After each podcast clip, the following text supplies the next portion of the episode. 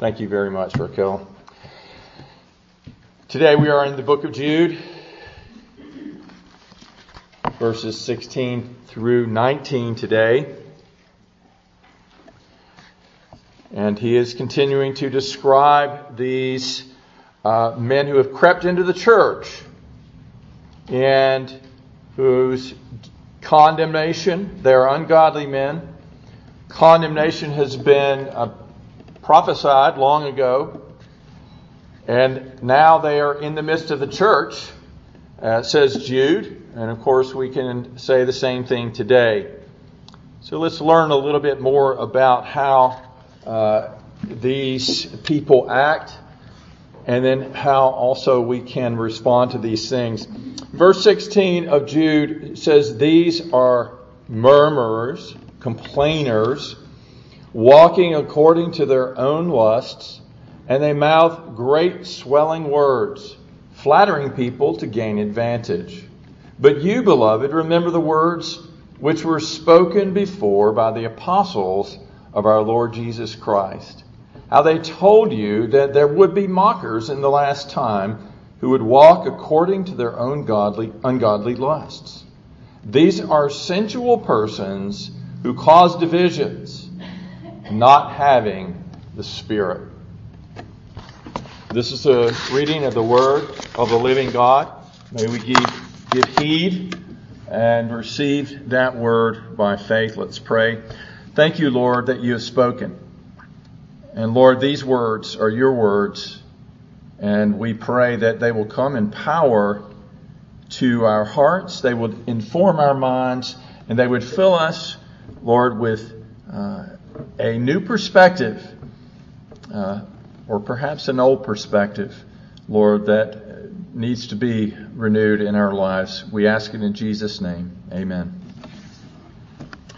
Well, we left off last week in verses 14 to 7, uh, 14 to 15, uh, where Jude mentions an obscure prophecy by Enoch about the second coming of Christ, that Christ is coming back, and one re- one reason uh, that he's coming back, and one thing he will do with certainty is he's going to execute judgment on these ungodly men that he's been talking about in this book. Uh, he is going to judge them because they're ungodly in their ways, their words, and their deeds.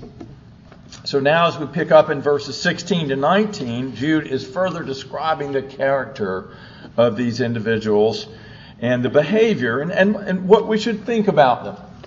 Um, and when you survey, when, you, when we survey the history of the church, uh, and we look at trends in the ancient and the modern church, what do we find? One thing we find, sadly, is a tendency, I believe, uh, toward spiritual and doctrinal decline.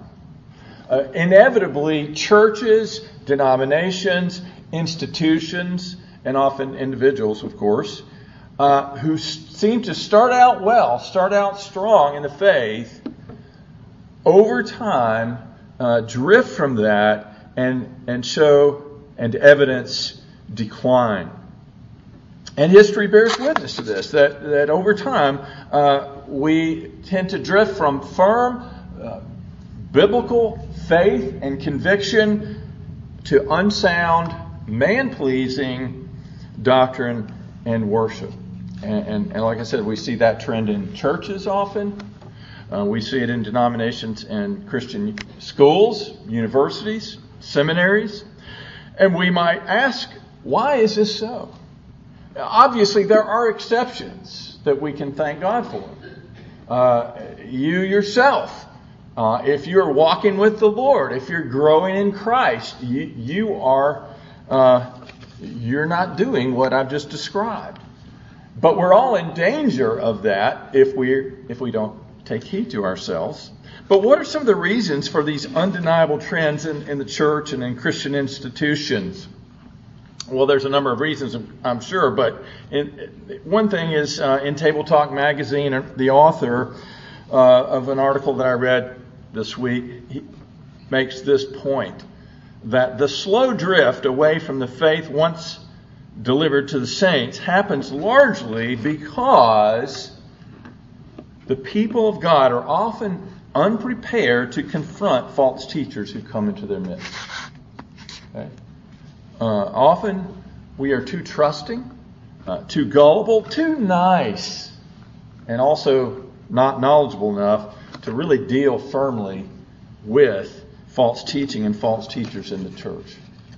Um, however, uh, I, the, the reason behind uh, the false teaching uh, to start with, why are there false teachers in the church? Why do people come uh, in, into the church and begin to uh, teach things that are not according to Scripture and live in ways that deny the gospel and so on? Well, and, and, and then that leads to the decline of the church. Well, the reason, the main reason is, is that we allow men and women to both join the church and particularly we allow men and women uh, into positions of leadership who do not have the Holy Spirit. They are without the Holy Spirit. This is a great and dire uh, danger for the church of Christ through the centuries and still is today. Uh, in the 18th century, during the time of the Great Awakening in this country, uh, there was a Presbyterian minister named Gilbert Tennent. And uh, he created uh, quite a stir when he preached a sermon in 1740 titled The Danger of an Unconverted Ministry. And of course, everybody thought that he was aiming at them, you know, accusing every pastor, every preacher thought, well, he's, he's telling me I don't know the Lord. Well, some of them, uh, many of them did not. But he was preaching on the danger of an unconverted minister, and he began his sermon with these words. He said, As a faithful ministry is a great ornament, blessing, and comfort to the church of God, even uh, the feet of such messengers being beautiful, so, on the contrary, an ungodly ministry, an unconverted ministry, is a great curse and judgment. And so, unconverted ministers, teachers, elders, and church members.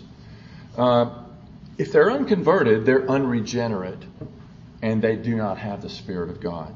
They're without the Holy Spirit. Uh, and, and consequently, they lead the church away from God and away from the Word of God. They couldn't help but do otherwise because without the Spirit, we are ungodly, even though we might profess and, and say that we are godly. So, whenever, particularly whenever we consider uh, a man, we don't consider women for the ministry because the Bible tells us that's forbidden. Uh, whenever we consider a man for the ministry or office or office in the church, uh, the first thing we must do, as much as is humanly possible, is to, to, to determine, to be as certain as we can, or at least to inquire about this, is to make certain that that man, these men, have been born of the Spirit of God. Because if they haven't been born again, they're a great danger and threat to the church. Like I said, it's a challenge uh, because you and I can't see into the heart of another human being. But as we study Jude 16 through 19 this morning, I pray that, that God will give us more discernment as we uh, seek to evaluate these things and to determine well, when is a person really devoid of the Spirit? And how do we know these things? And, uh, and also to be convinced of the great necessity of church leaders and, and especially preachers uh, to be truly born of God. Jesus said it. He said, You must be born again. Uh, first thing we want to look at in the passage today, uh, three points today. And the first one is these ungodly, unspiritual men are identified by the fact that they are grumblers and complainers. Verse 16, they're grumblers and complainers, walking according to their own lust, and so on. Uh, so, how do you know? What are some of the signs that someone is ungodly and without the Spirit? Well, certainly they are characterized by this grumbling, murmuring, and complaining attitude. Uh, and, and there, for an example of this, All we have to do is go back to the Old Testament and remember the Israelites, uh, how they grumbled and complained. And Numbers 14:2 says, "And all the children of Israel complained against Moses and Aaron, uh, and the whole congregation said to them, If only we had died in the land of Egypt, or if only we had died in the wilderness." Right? Woe is me. Um, and Numbers 14:27 indicates that their complaining was not really against Moses and Aaron, but against God. All are complaining rises up before God. You know that, right? And, and so God condemned that whole generation in the wilderness.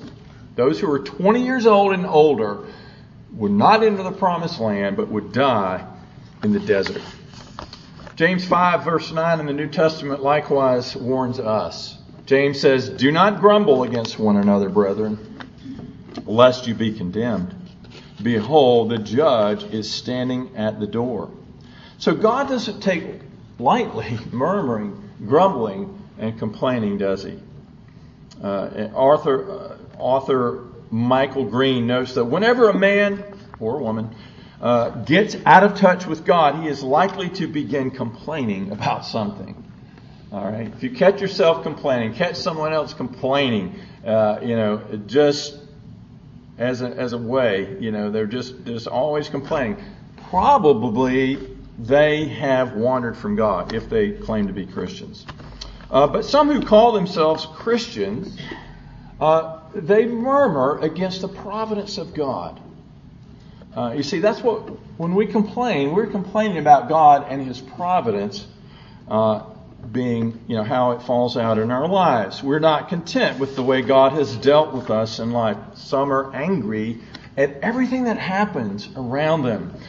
Why is that? Why do we get upset about things that go uh, that don't go our way.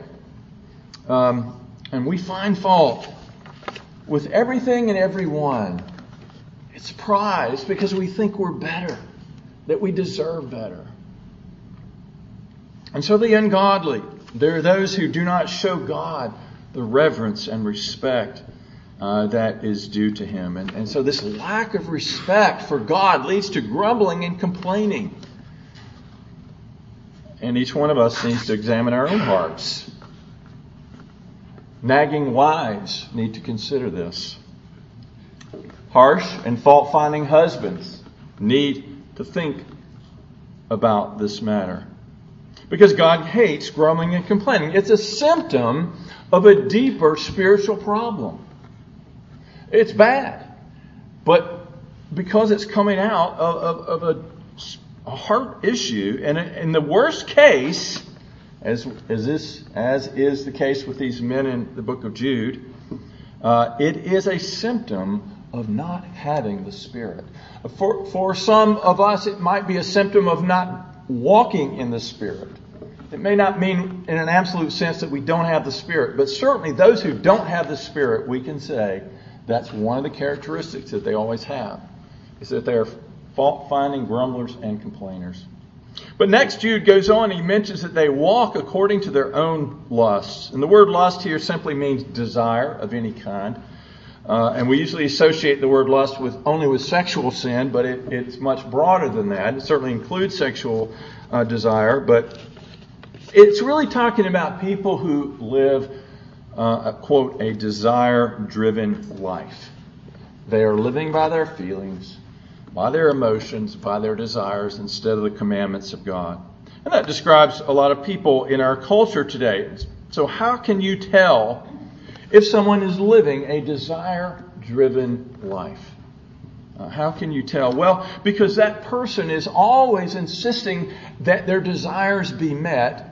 And if they are not met, they get very upset about that. That happens to all of us at times. But uh, God has promised, you see, to meet all our needs, and He does meet all our needs. But as we know, He doesn't always promise to give us everything we want. It's good that He doesn't give us everything he, that we want. But the person, you see, if you or anyone lives for their own sinful desires and wants, uh, will you ever be satisfied? with those? No. No.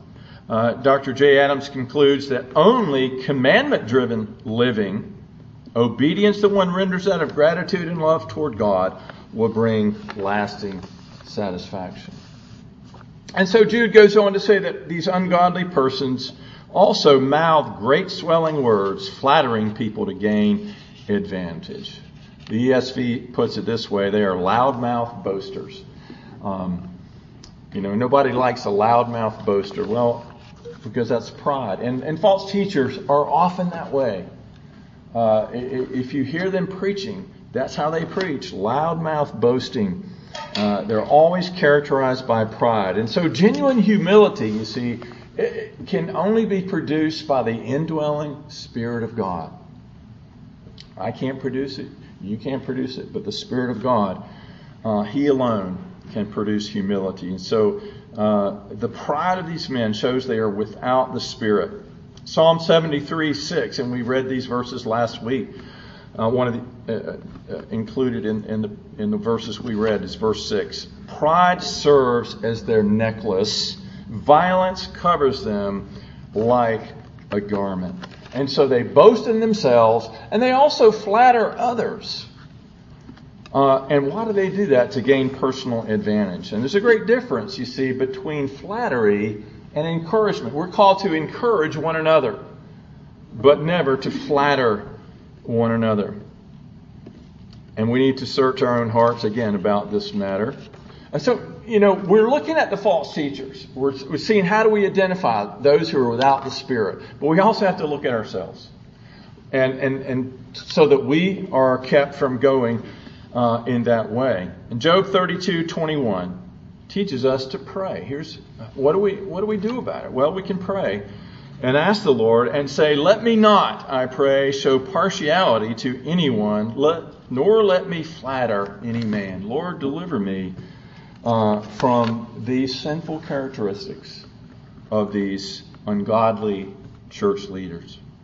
But beginning in verse 17, Jude tells us, secondly, what we can do about this, and that is to remember the Word of God spoken by the apostles. He said, You, beloved, but you.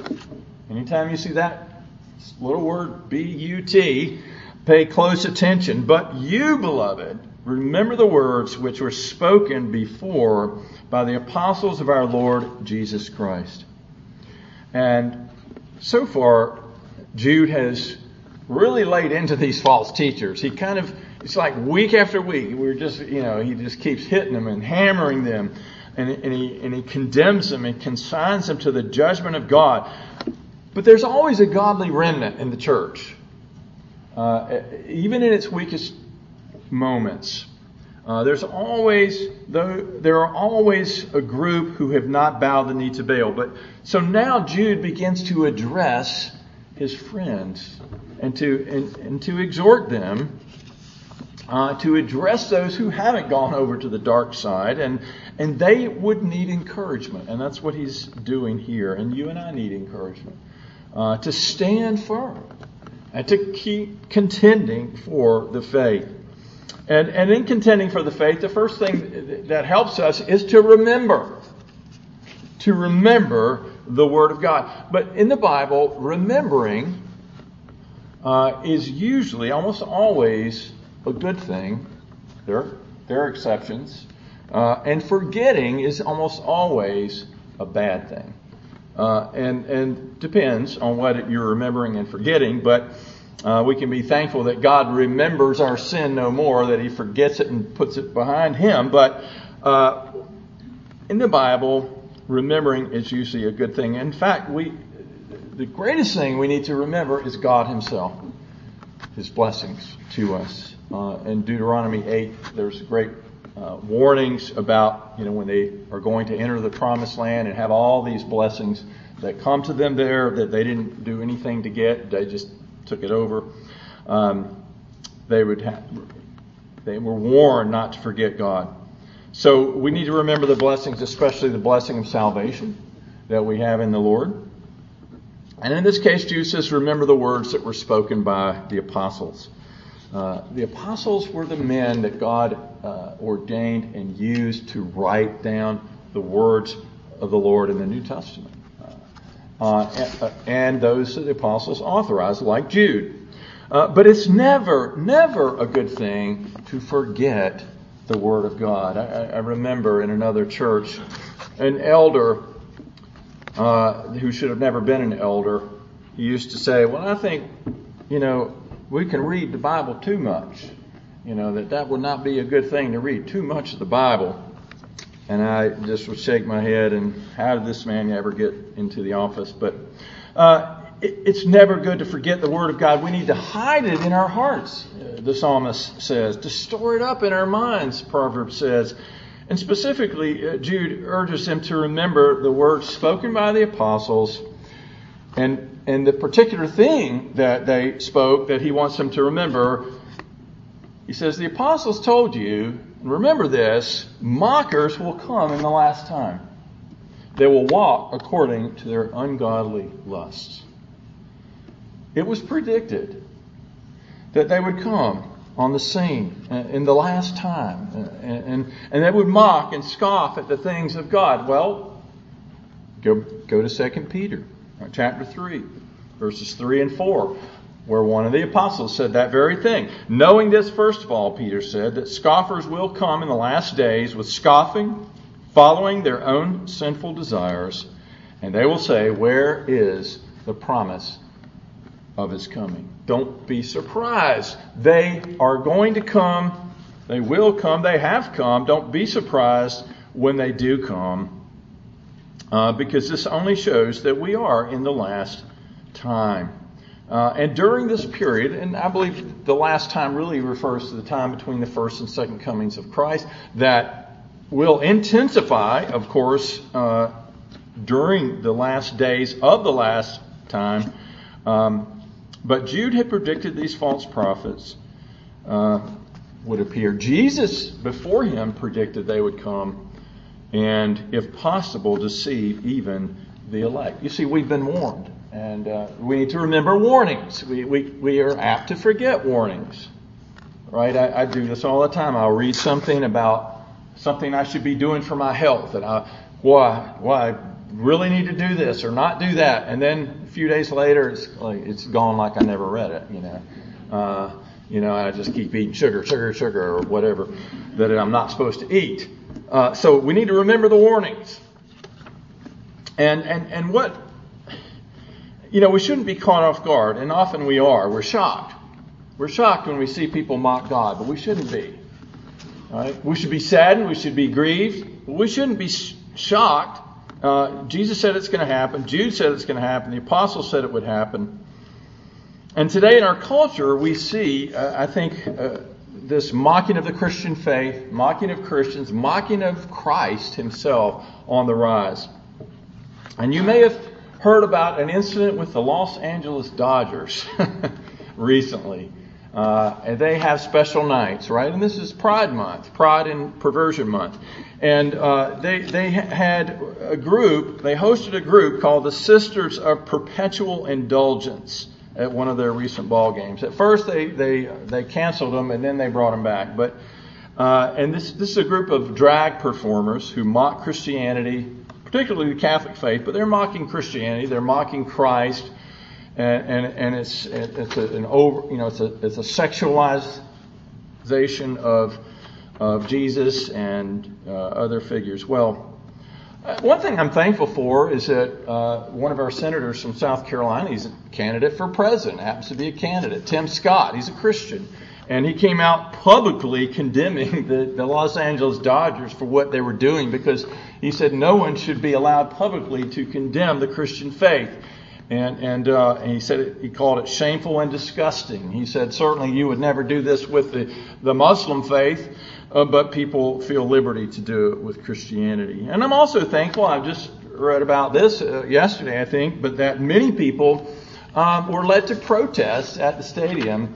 And when these these drag performers performed, there was only like a handful of people in the stadium that nobody went. So uh, that's encouraging. But, but remember, Jesus said this kind of mocking uh, would happen, and we might understand certainly that a baseball team, a woke baseball team, and they're all woke today, woke corporations would, would be into this kind of thing. Uh, but we shouldn't be surprised either to find it in the church. To find it in the church. A recent headline in the Daily Caller said churches embrace Pride Month with drag queen story hour, queer proms, and gay concerts. Churches do these things. Hundreds of churches around our country are celebrating uh, Pride Month with these uh, awful things. And, and, and what the article said that they, they celebrate these uh, drag shows and, and you know, queer proms and, and events to help liberate themselves, quote, from the Bible as a weapon of exclusion. The Bible is a word of exclusion. It, it, it's a word of exclusion to the ungodly and to the unrepentant, to the unbeliever. It includes anyone who will come to Christ, the whosoever uh, turns from their sin and comes to Christ, none will be excluded. But those who won't uh, certainly uh, are excluded. And so th- these mockeries of the Christian faith, uh, Jude said, you know, they're just walking according to their own ungodly lust. Well, a recent study showed that, that 45% of people who identify as LBGTQ also consider themselves uh, moderately or highly religious. In other words, half of these people consider themselves religious. And yet they're really mocking the faith. Their religion is idolatry. They're serving their own ungodly lust. Uh, so the churches that celebrate gay pride and, and, and the, the morass of perversion have failed to heed the, warnings of the book of Jude. These are people who are devoid of the Spirit. They have no discernment. They can't because they don't know Christ. They haven't been born uh, again. This, you see the importance of the new birth. Um, and and, and uh, these things are wicked. And they have always been so in the sight of God, and they always will be.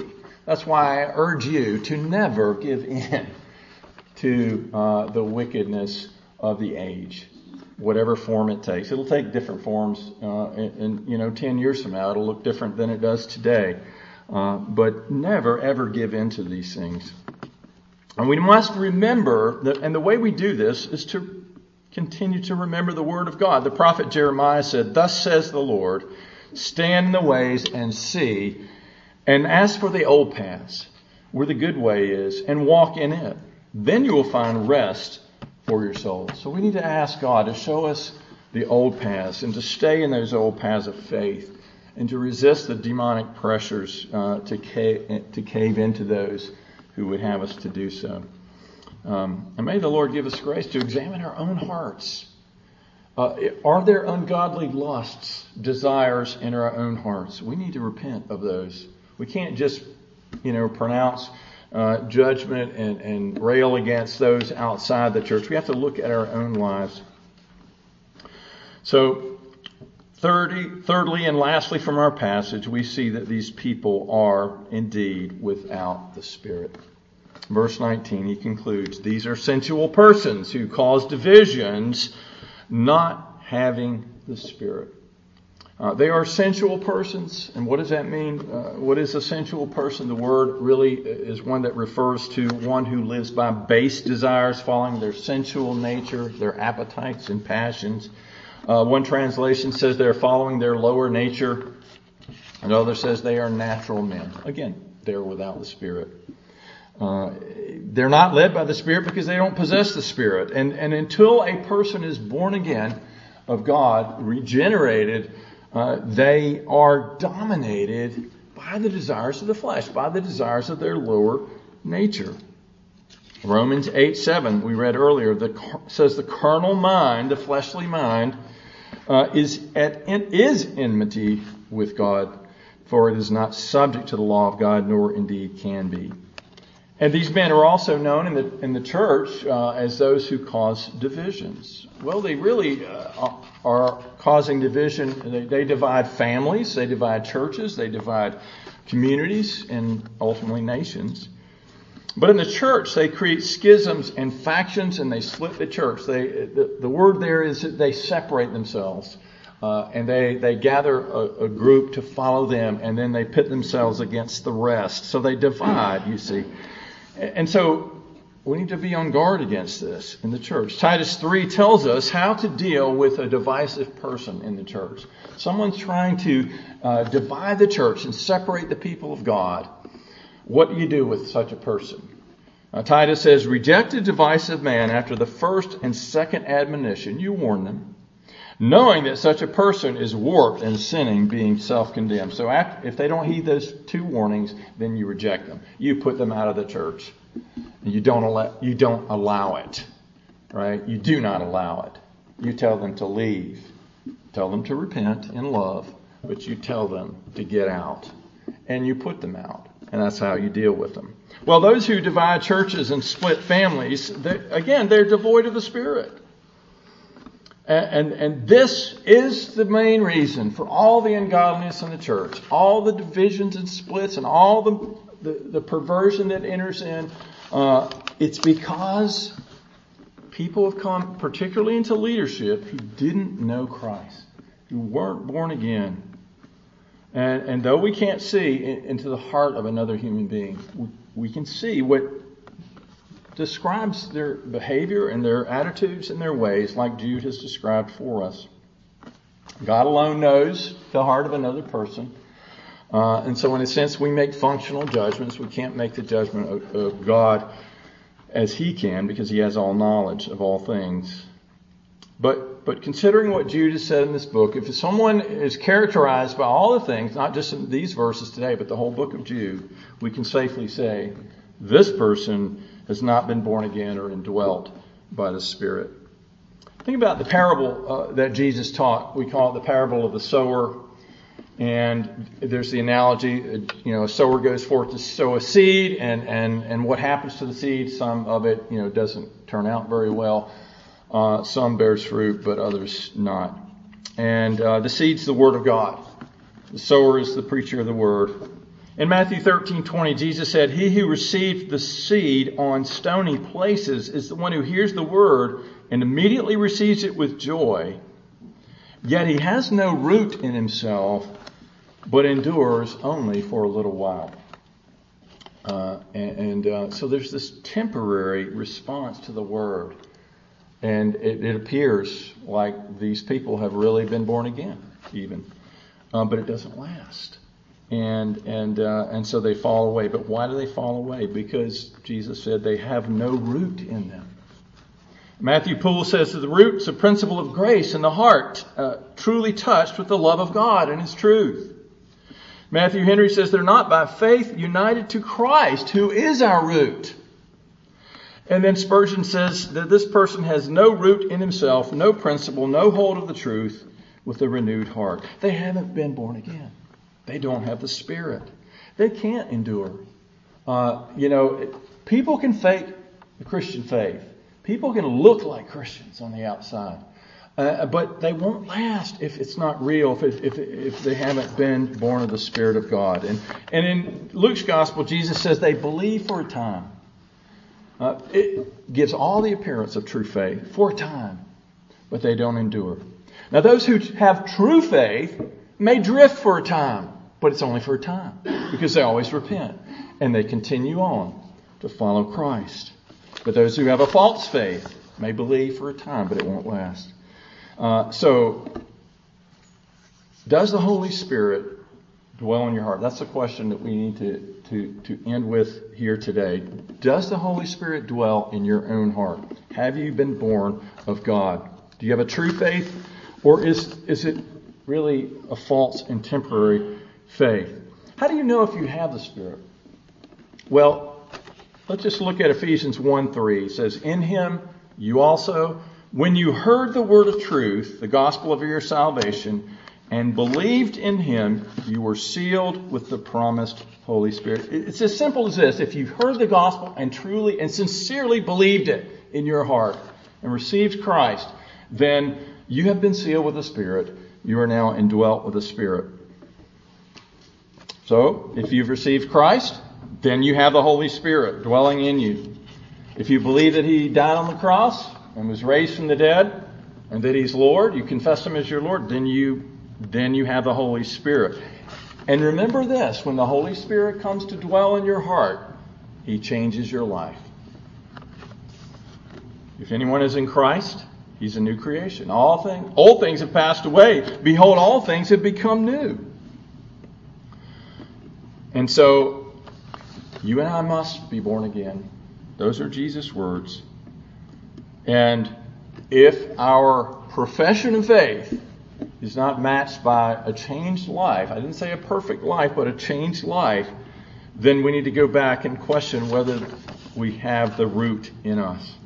So the message of the Bible, the message of the book of Jude is this that we need to make certain of our own lives that we've been born of the Spirit, that we have the Spirit, and also the evidence of the fruit of God's Spirit uh, in our lives. In addition, we need to stress the powers that be in the church need to stress the, the importance of the new birth in the life of, uh, of anyone who claims to, to be part of the church, and especially uh, that church leaders, we stress that church leaders need to be regenerate, and of course to have the character uh, and life to prove it. And you know, Titus and First Timothy uh, bear that out.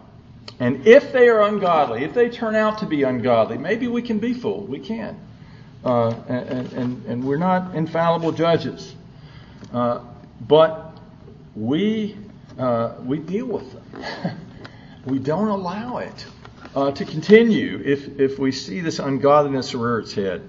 So pray for your leaders, pray for your pastor, for godliness and sincere faith and godly character, and of course, faithful biblical teaching.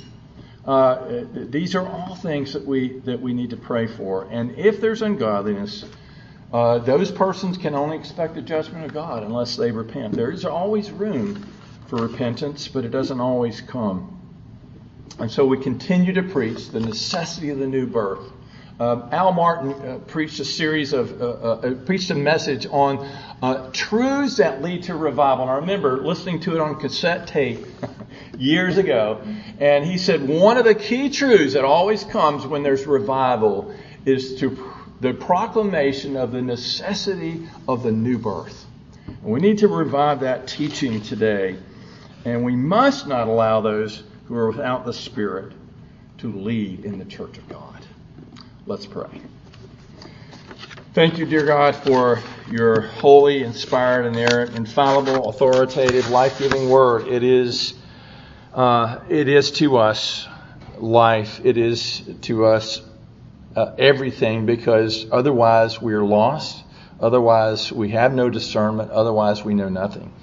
Uh, but that we're condemned and we're in sin. But thank you for our Lord Jesus Christ, the Redeemer of God's elect who laid down his life for us, who rose again, and who has given us, along with you, Heavenly Father, you, you have uh, sent the Holy Spirit uh, to regenerate us, to give us the new birth, and to indwell us. Oh, Holy Spirit, uh, take control of our hearts, our minds, our lives, our attitudes, and our actions. Deliver us from false teachers. Deliver your church from false teachers.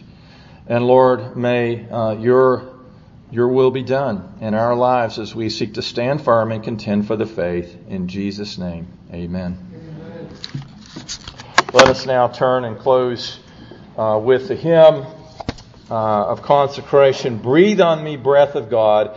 If being without the Spirit is the curse of the church, then being filled with the Spirit is the blessing of the church. Let's stand.